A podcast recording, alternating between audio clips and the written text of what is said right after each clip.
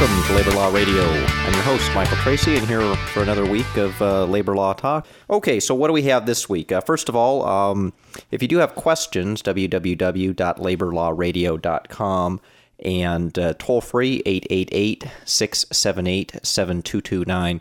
Now, there is a link on the uh, laborlawradio.com website to submit email questions. When you do submit questions, please try to keep them a little bit brief. I mean, I know you want to explain your situation and everything, and that's fine.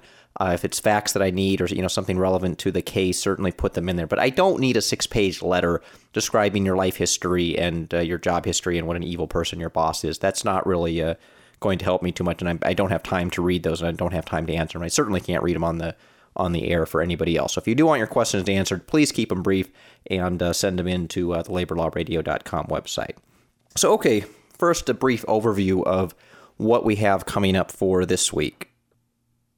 The first thing we're going to talk about is a great case that just came down from California Court of Appeals. This is a computer programmer case, uh, Eicher versus uh, Advanced Business Integrators Incorporated a little bit of a technical case, applies to a lot of people in the computer programming field, but very interesting, and, and, we'll talk about that. It also raises a bunch of issues about the Division of Labor Standards Enforcement and the Labor Board. So, as one of the segments, I'm going to talk about exactly what the Labor Board is, what type of claims you can bring there, what the procedures are for bringing claims there, and why that might not be in your best interest to take your claims there, and what your other options are if you choose not to.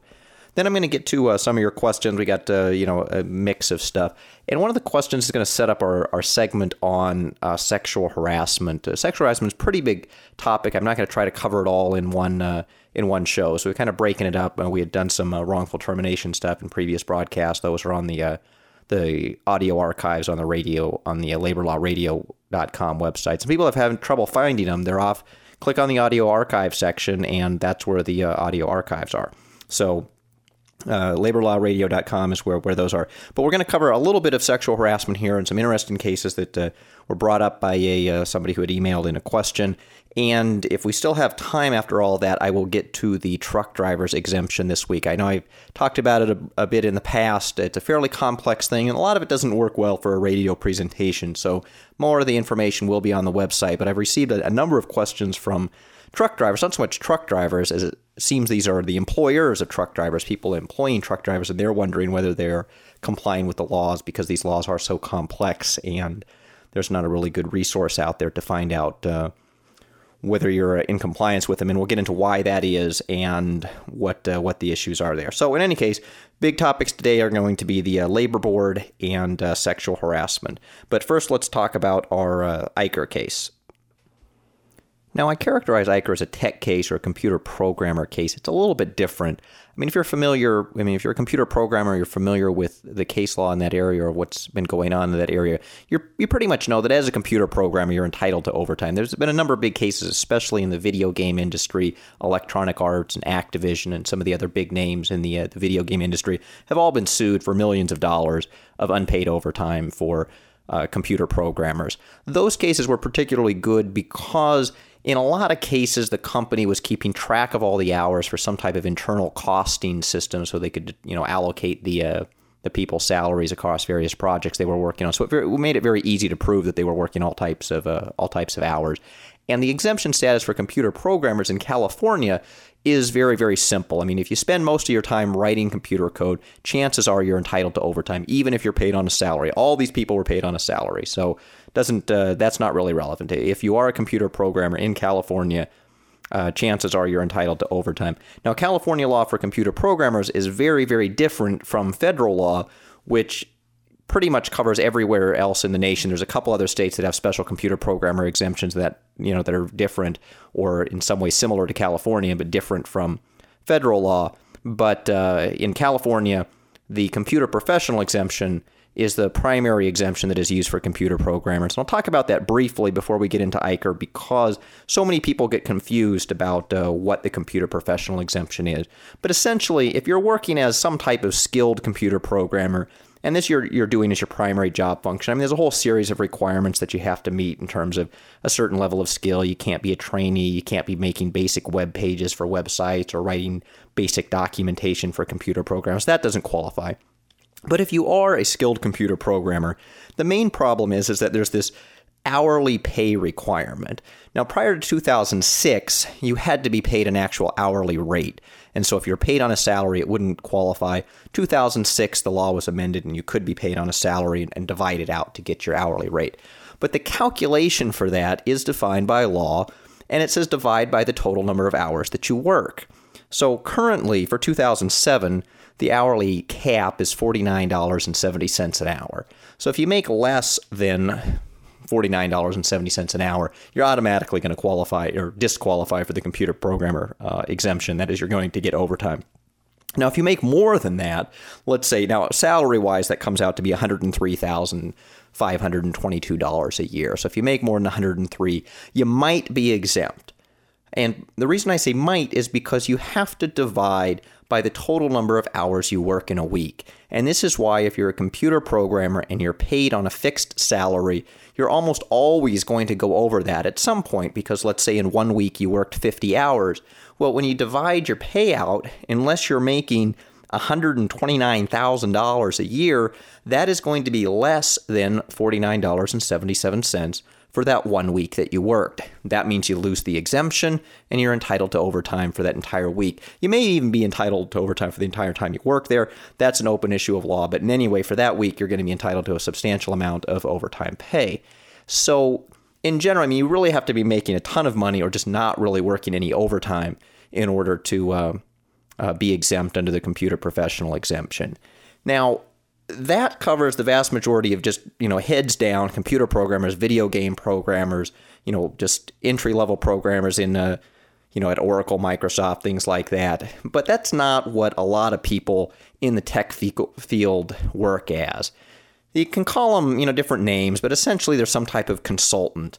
That is somebody who's doing something a little bit more than just heads down banging out code all day. And that's what the Eicher case decided. And that's why it's so important. That this there was sort of this gray area for people who did, worked with computers but weren't just doing plain old coding. So when Eicher, now Eicher's the name of the plaintiff, he's the employee who sued his employer. So that's why, I refer to as Eicher, uh, Eicher versus ABI. And, uh, you know, that's the employer.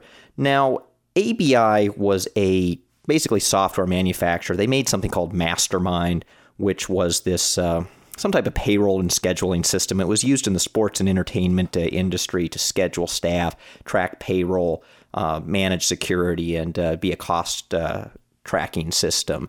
So ABI was primarily engaged in marketing and selling this product, and then once they sold it, they would send out their consultants in order to install it customize it, train the end user on it, and basically do all the tech things associated with it. Some of that's going to be computer programming, some of it's just going to be installation configuration, some of it's meeting with users, determining what their needs are, and a lot of that stuff is in this was in this gray area of is it exempt, is it not exempt? Now that stuff is clearly not covered by the computer professional exemption. So you know, this person is not, this isn't a question about uh, exemption under the computer professional exemption. This is a question of, of being covered under the administrative exemption. Now, if you've listened to the show before, uh, we hate the administrative exemption. It's the most nebulously defined, uses terms that could mean anything depending on how you read it.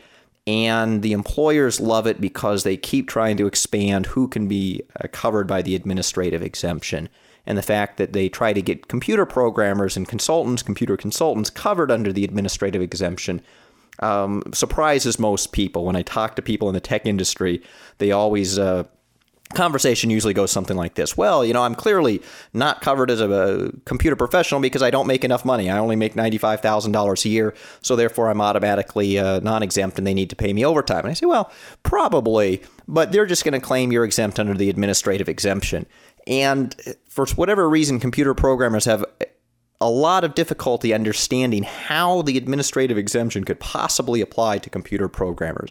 And it's been a huge problem in the tech industry, and it, it causes a lot of litigation and contention inside the uh, inside the sector in determining who is and who isn't exempt.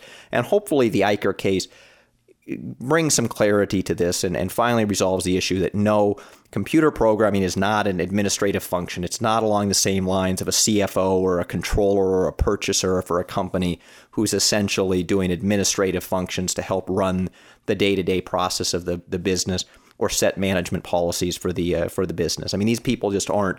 I mean, if you are advising in terms of management policies or something like that, you're an outside consultant from a um, I don't want to say an outside consultant from something like Deloitte because Deloitte covers a whole bunch of stuff. They cover, you know, accounting, management, uh, consulting, as well as computer programming, database, network stuff. So it depends what you're doing. But if you're a high-level business consultant, uh, you're going to be non you're going to be exempt under the administrative exemption. And there was a gray area in terms of whether you were exempt or not under the uh, administrative exemption if you were providing these uh, computer, uh, you know, computer skills. Interestingly enough, and what we're going to get into in the second segment here is that the employee didn't go to an attorney first. He went to the labor board. And a lot of people think, oh, well, the labor board's very pro employee. You're going to win at the labor board no matter what you say. Wrong. The labor board is not pro employee. In fact, you know, with the recent shift in, not so recent shift in the administration, you know, the governor, uh, and he makes these appointments and they hire the uh, deputy uh, labor commissioners. There's been a decided shift to be much more of an empl- pro-employer bias at the uh, at the labor commission. But I'll get into what the issues are at the at the labor board and why I don't always like it. But in any case, uh, Eicher brought his claim to the labor board.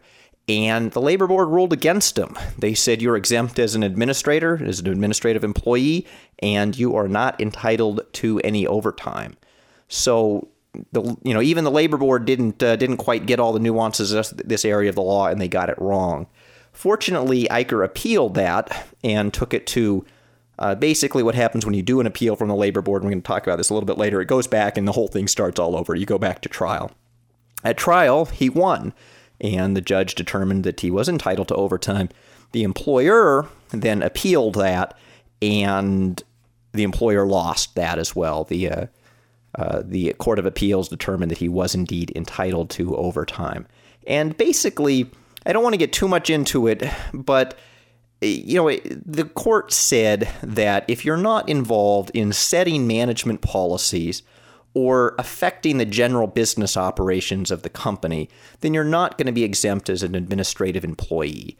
Now, previously, defense attorneys were always trying to say if you did anything with general business operations, even just you know, turning the crank of the business, that would be sufficient because you're affecting uh, general business operations. So, for instance, if you installed routers and configured uh, network uh, cables for the company, they would say, well, that's part of the general business operations of the company. And if you failed in your job duties, let's say you burnt out the router, you, you unplugged the power, or you you put the patch cable into the wrong uh, into the wrong slot.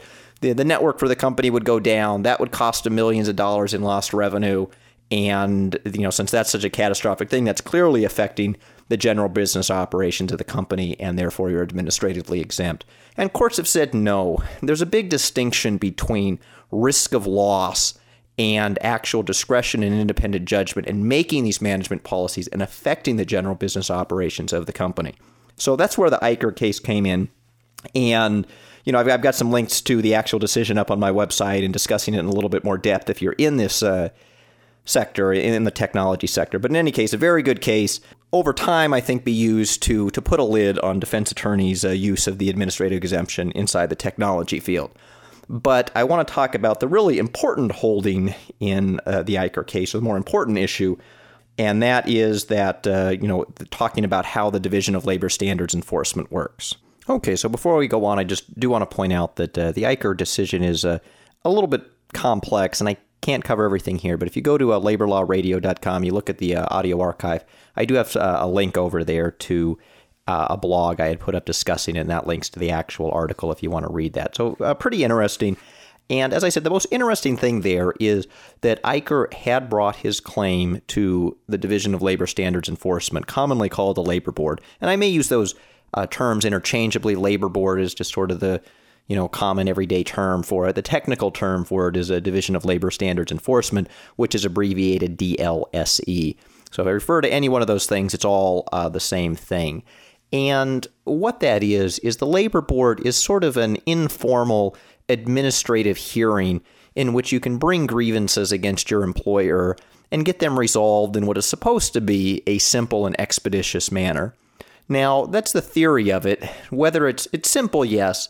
Whether it's expeditious largely depends on which office you file in and what their case backlog is uh, at that time. I've seen cases take up to two years to process through the uh, the labor board, and in, in, general, you would be done with your trial well before that if you had filed in civil court.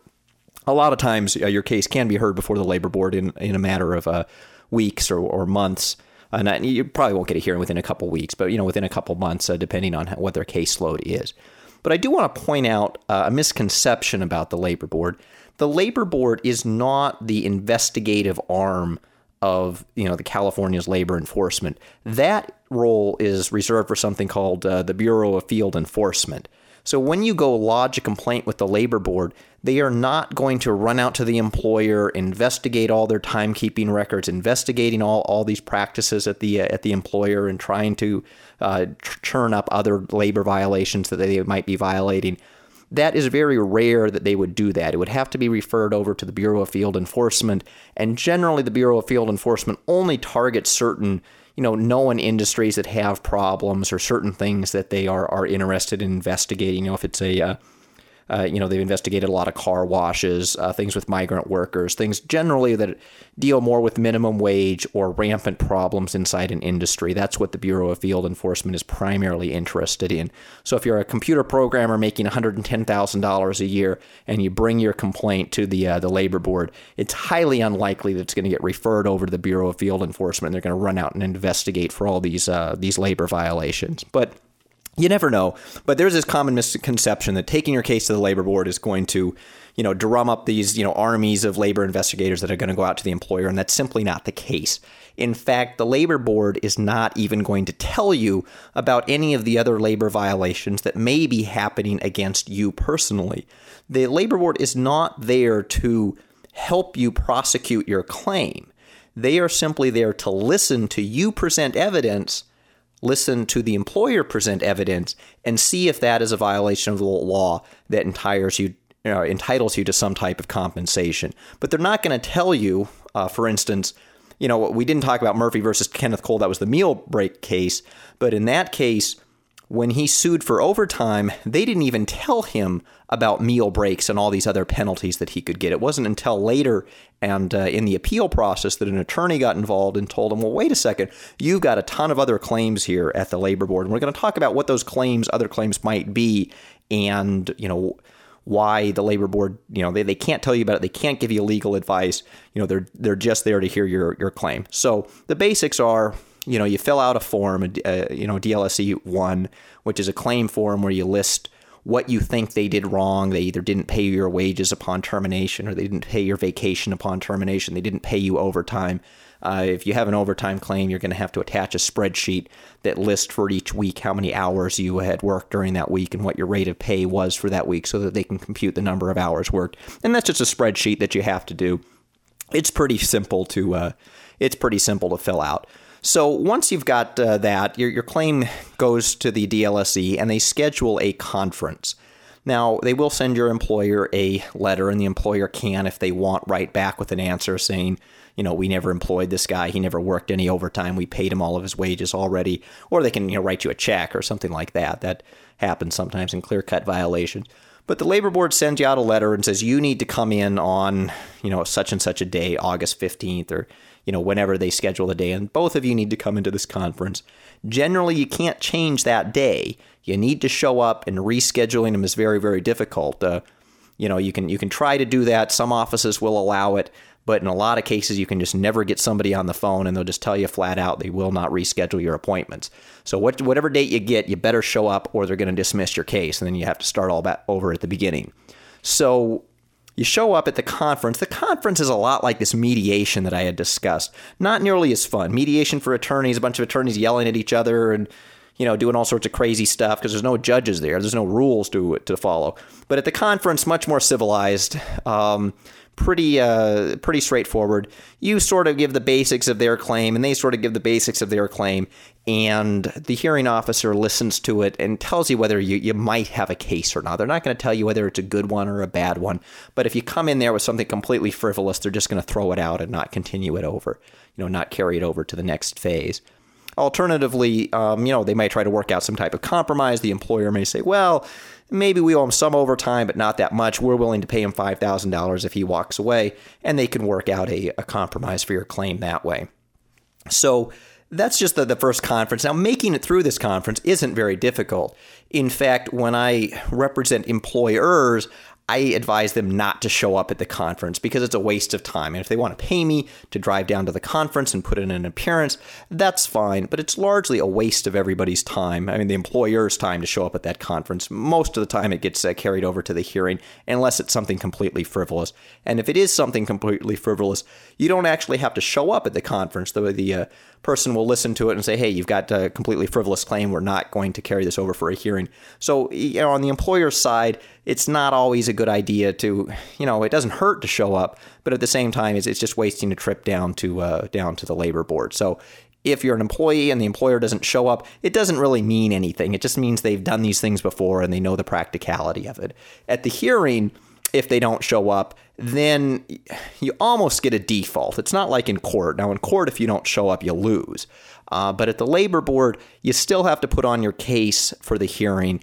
Uh, but if you don't show up, it's it's very difficult to win. It's certainly difficult to win, and it's uh, very difficult not to get a, a, judgment against you if you don't show up. If you're, if you're the employee, you must show up or they dismiss your case. So once you're through this conference, it's scheduled over for a hearing. Now the hearing is much like a judicial, uh, you know, judicial trial. It is a determinative event. That is, at the end of the hearing or shortly thereafter, you're going to get in a decision, and that's going to say either employee gets money or employee gets no money. And that is binding. Um, it can be enforced. Uh, you can enter a judgment against it. You can get the sheriff to go collect the money.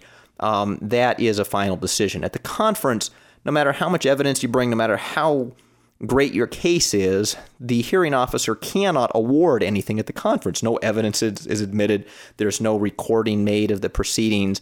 Um, you can't get a transcript of it. I mean, it's just an informal meeting. The hearing, they do record the uh, the uh, uh, the contents of the hearing. You can request a transcript of it. You have to order the tape and pay for that yourself, but you can get a, a transcript made.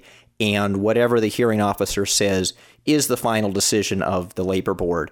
Now you can appeal that, but uh, it is a final decision, and if you don't appeal it, then it can be entered as a judgment against the employer, and you can go collect that money. So, uh, you know, very very different fa- thing than the, the conference, but that's essentially it. You go to the conference, you go to the hearing, and then you get your judgment. Now, that's sort of the, the procedure there, and we're going to talk about why that's not always the best thing for the employee.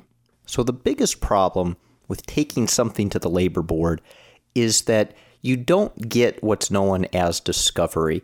In a civil trial, you're allowed to request documents from the employer well in advance of trial. Uh, you know, despite what you see on TV with uh, you know, Perry Mason and, you know, Shark you know, is a show I like to watch. Of course, it's completely unrealistic. That's not the way uh, the practice of law is. The modern practice of law is about fully preparing for trial both sides know what's going to be presented. You have to put on all your evidence and exchange it with the other side well in advance uh, of when the trial is going to take place. And you're really not able to surprise anybody unless they're really stupid and just lie on the stand and you can use it for impeachment purposes. Fortunately, people are stupid and uh, you get to uh, you know bring stuff up like that in trial and that's why you do see some of these uh, you know surprises in trial, but it's only when somebody is is lying and you're using it to impeach him. I mean, for the vast majority of your core evidence, that is well known of in advance. That is not the case at the Division of Labor Standards Enforcement.